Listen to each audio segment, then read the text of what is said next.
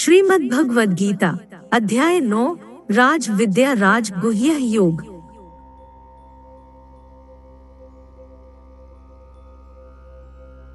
श्री भगवान ने कहा कि अर्जुन, अब मैं तुझ ईर्षा न करने वाले के लिए इस परम गोपनीय ज्ञान को अनुभव सहित कहता हूँ, जिसको जानकर तू इस दुहक रूपी संसार से मुक्त हो सकेगा।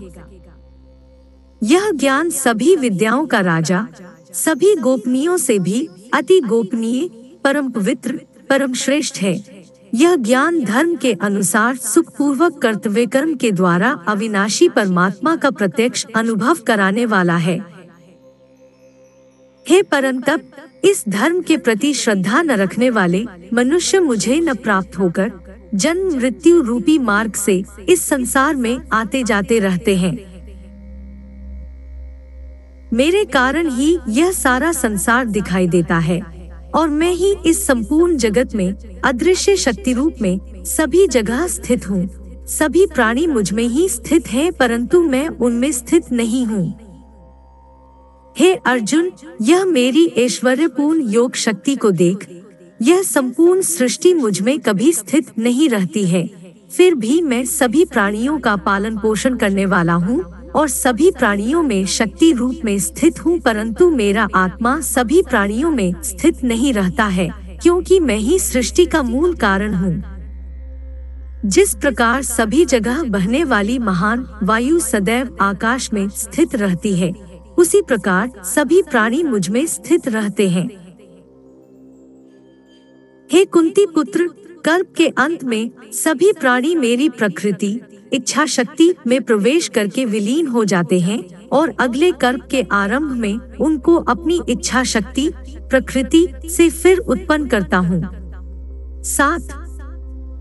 कल्प बराबर चार तीन दो शून्य शून्य शून्य शून्य गुना दो हज़ार गुना तीन सौ पैंसठ गुना एक सौ वर्ष। चौरासी लाख योनिया में सभी प्राणी अपनी इच्छा शक्ति प्रकृति के कारण बार बार मेरी इच्छा शक्ति से विलीन और उत्पन्न होते रहते हैं। यह सभी पूर्ण रूप से स्वत ही मेरी इच्छा शक्ति प्रकृति के अधीन होते हैं। हे धनंजय, यह सभी कर्म मुझे बाँध नहीं पाते हैं, क्योंकि मैं उन कार्यों में बिना किसी फल की इच्छा से उदासीन भाव में स्थित रहता हूँ। हे कुंती पुत्र, मेरी अध्यक्षता पूर्ण धीनता में मेरी भौतिक प्रकृति, अपराशक्ति, सभी चर, चलायमान तथा अचर, स्थिर, जीव उत्पन्न और विनिष्ट करती रहती है। इसी कारण से यह संसार परिवर्तनशील है। मूर्ख मनुष्य मुझे अपने ही समान निकृष्ट शरीर आधार, भौतिक पदार्थ से निर्मित जन्म मृत्यु को प्राप्त होने वाला समझते हैं। इसलिए वह सभी जीवात्माओं का परमेश्वर वाले मेरे स्वभाव को नहीं समझ पाते हैं। से मनुष्य कभी न पूर्ण होने वाली आशा में, कभी न पूर्ण होने वाले कर्मों में और कभी न प्राप्त होने वाले ज्ञान में विशेष रूप से मोहग्रस्त हुए मेरी मोहने वाली भौतिक प्रकृति की ओर आकृष्ट होकर निश्चित रूप से राक्षसी वृत्ति और आसुरी स्वभाव धारण किए रहते हैं। हे पृथा पुत्र मोह से मुक्त हुए महापुरुष दैवीय स्वभाव को धारण करके मेरी शरण ग्रहण करते हैं और मुझको सभी जीवात्माओं का उद्गम जानकर अनन्य भाव से मुझ अविनाशी का स्मरण करते हैं। से महापुरुष दृढ़ संकल्प से प्रयत्न करके निरंतर मेरे नाम और महिमा का गुणगान करते हैं और सदैव मेरी भक्ति में स्थिर होकर मुझे बार बार प्रणाम करते हुए मेरी पूजा करते हैं। कुछ मनुष्य ज्ञान के अनुशीलन द्वारा यज्ञ करके, कुछ मनुष्य मुझे एक ही तत्व जानकर, कुछ मनुष्य अलग अलग तत्व जानकर, अनेक विधियों से निश्चित रूप से मेरे विश्व स्वरूप की ही पूजा करते हैं। हे अर्जुन, मैं ही वैदिक कर्म कांड को करने वाला हूँ। मैं ही यज्ञ हूँ। मैं ही पितरों को दिए जाने वाला तर्पण हूँ। मैं ही जड़ी बूटी रूप में औषधि हूँ।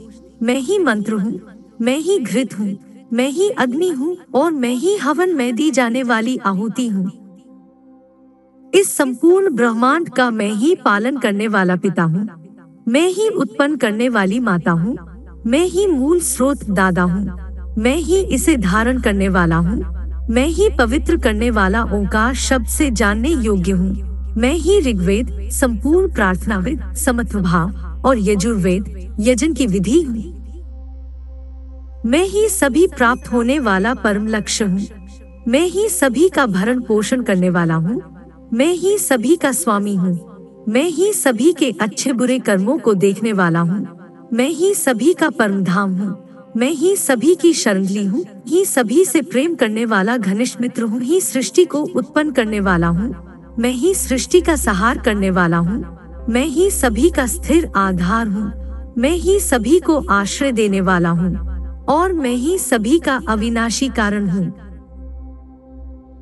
हे अर्जुन, मैं ही सूर्य रूप में तप कर, जल को भाप रूप में रोक कर वारिश रूप में उत्पन्न होता हूँ। मैं ही निश्चित रूप से अमर तत्व हूँ। मैं ही मृत हूँ। मैं ही सत्य रूप में तत्व हूँ, और मैं ही असत्य रूप में पदार्थ हूँ। जो मनुष्य तीनों वेदों के अनुसार यज्ञों के द्वारा मेरी पूजा करके सभी पापों से पवित्र होकर सोम रस को पीने वालों के स्वर्ग लोकों की प्राप्ति के लिए प्रार्थना करते हैं। वह मनुष्य अपने पुण्यों के फल स्वरूप इंद्रलोक में जन्म को प्राप्त होकर स्वर्ग में देवी देवताओं वाले सुखों को भोगते हैं। वह जीवात्मा उस विशाल स्वर्गलोक के सुखों का भोग करके पुण्यफलों के समाप्त होने पर इस मृत्यु लोक में कुंभ जन्म को प्राप्त होते हैं। इस प्रकार तीनों वेदों के सिद्धांतों का पालन करके सांसारिक सुख की कामना वाले सकाम कर्मी मनुष्य बार बार जन्म और मृत्यु को प्राप्त होते रहते हैं। जो मनुष्य एकमात्र, मुझे लक्ष्य मानकर, अन्य भाव से मेरा ही स्मरण करते हुए कर्तव्य कर्म द्वारा पूजा करते हैं। जो सदैव निरंतर मेरी भक्ति में लीन रहता है उस मनुष्य की सभी आवश्यकता और सुरक्षा की ज़िम्मेदारी मैं स्वयं निभाता हूँ। हे कुंती पुत्र, जो भी मनुष्य श्रद्धा पूर्वक भक्ति भाव से अन्य देवी देवताओं को पूजा करते हैं, वह भी निश्चित रूप से मेरी ही पूजा करते हैं। किंतु उनका वह पूजा करना अज्ञानता पूर्ण मेरी प्राप्ति की विधि से अलग त्रुटिपूर्ण होता है। मैं ही निश्चित रूप से समस्त यज्ञों का भोग करने वाला हूँ, और मैं ही स्वामी हूँ, परंतु वह मनुष्य मेरे वास्तविक स्वरूप को तत्व से नहीं जानते इसलिए वह कामनाओं के कारण पुनर्जन्म को प्राप्त होते हैं। जो मनुष्य देवताओं की पूजा करते हैं, वह देवताओं को प्राप्त होते हैं। जो अपने पूर्वजों की पूजा करते हैं, वह पूर्वजों को प्राप्त होते हैं। जो भूतों जीवित मनुष्यों की पूजा करते हैं, वह उन भूतों के कुल को प्राप्त होते हैं। परंतु जो मनुष्य मेरी पूजा करते हैं, वह मुझे ही प्राप्त होते हैं।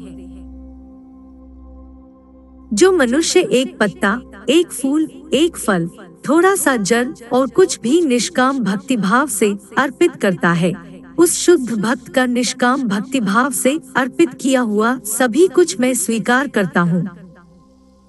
हे कुंती पुत्र, तू जो भी कर्म करता है, जो भी खाता है, जो भी हवन करता है, जो भी दान देता है और जो भी तपस्या करता है, उस सभी को मुझे समर्पित करते हुए कर। इस प्रकार तू समस्त अच्छे और बुरे कर्मों के फ्लो के बंधन से मुक्त हो जाएगा और मन से सभी सांसारिक कर्मों को त्याग कर संन्यास योग के द्वारा मन को परमात्मा में स्थिर करके विशेष रूप से मुक्त होकर मुझे ही प्राप्त होगा। मैं सभी प्राणियों में समान रूप से स्थित हूँ। सृष्टि में न किसी से द्वेष रखता हूँ और न ही कोई मेरा प्रिय है।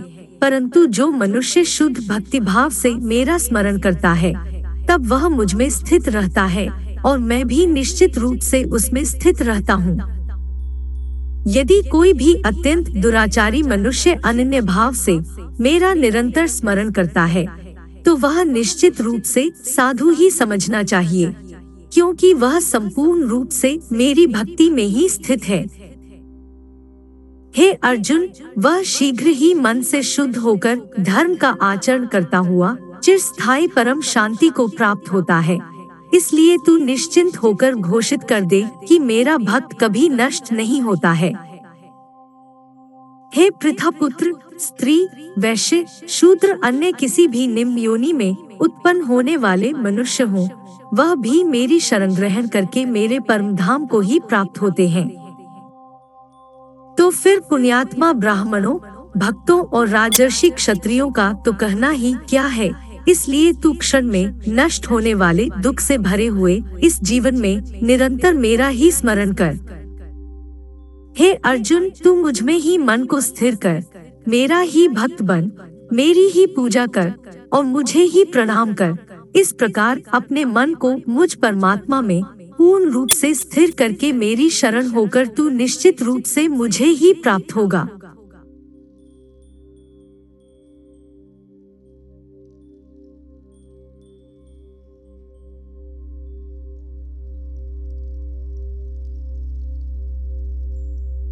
श्रीमद् भगवद गीता के नौवे अध्याय का महात्म्य। महादेव जी कहते हैं, पार्वती, अब मैं आदर पूर्वक नौवे अध्याय के महात्म्य का वर्णन करूँगा। तुम स्थिर होकर सुनो। नर्मदा के तट पर माहिष्मती नाम की एक नगरी है। वहाँ माधव नाम के एक ब्राह्मण रहते थे, जो वेद वेदांगों के तत्वज्ञ और समय समय पर आने वाले अतिथियों के प्रेमी थे। उन्होंने विद्या के द्वारा बहुत धन कमाकर एक महान यज्ञ का अनुष्ठान आरंभ किया। उस यज्ञ में बलि देने के लिए एक बकरा मंगाया गया। जब इनका फल तो नष्ट हो जाने वाला तथा ये जन्म, जरा और मृत्यु के भी कारण है।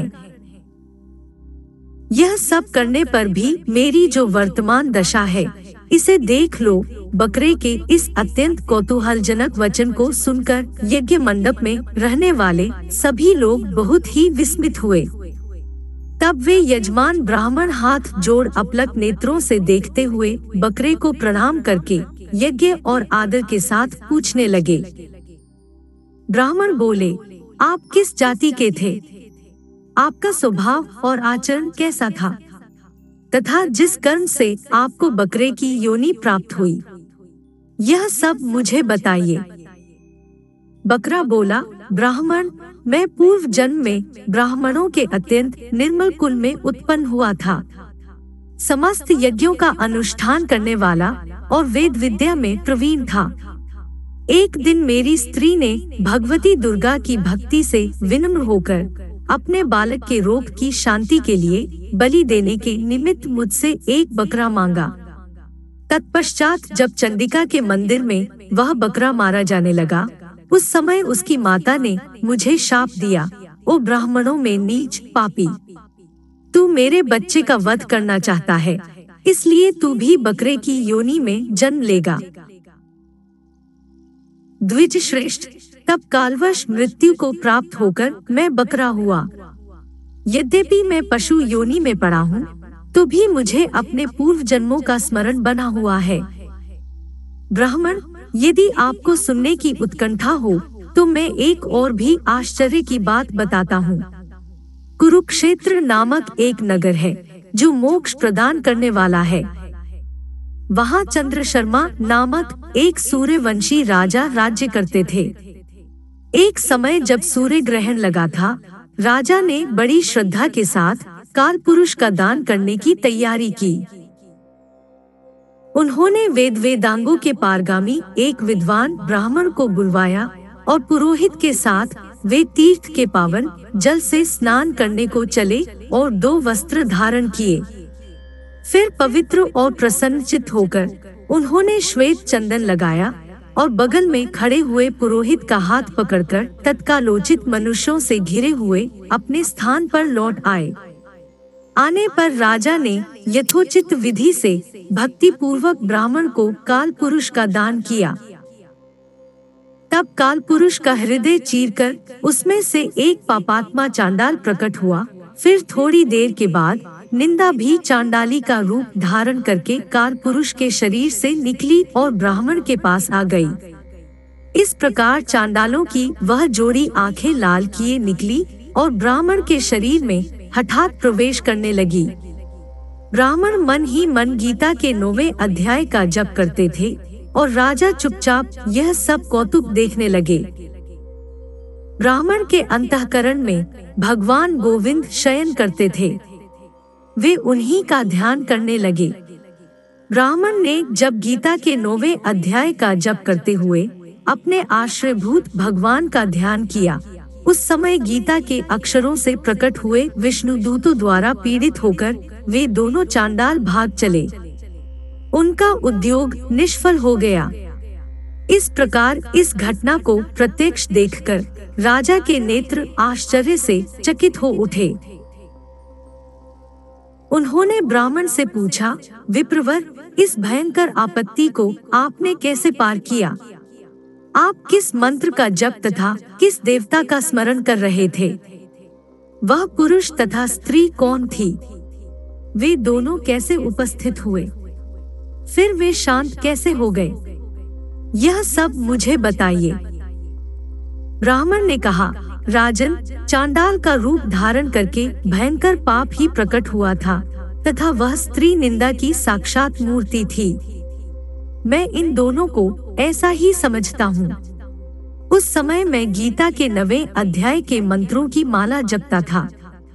उसी का महात्म्य है कि सारा संकट दूर हो गया। महीते मैं नित्य ही गीता के नौवे अध्याय का जप करता हूँ। उसी के प्रभाव से प्रतिग्रह जनित आपत्तियों के पार हो सका हूँ।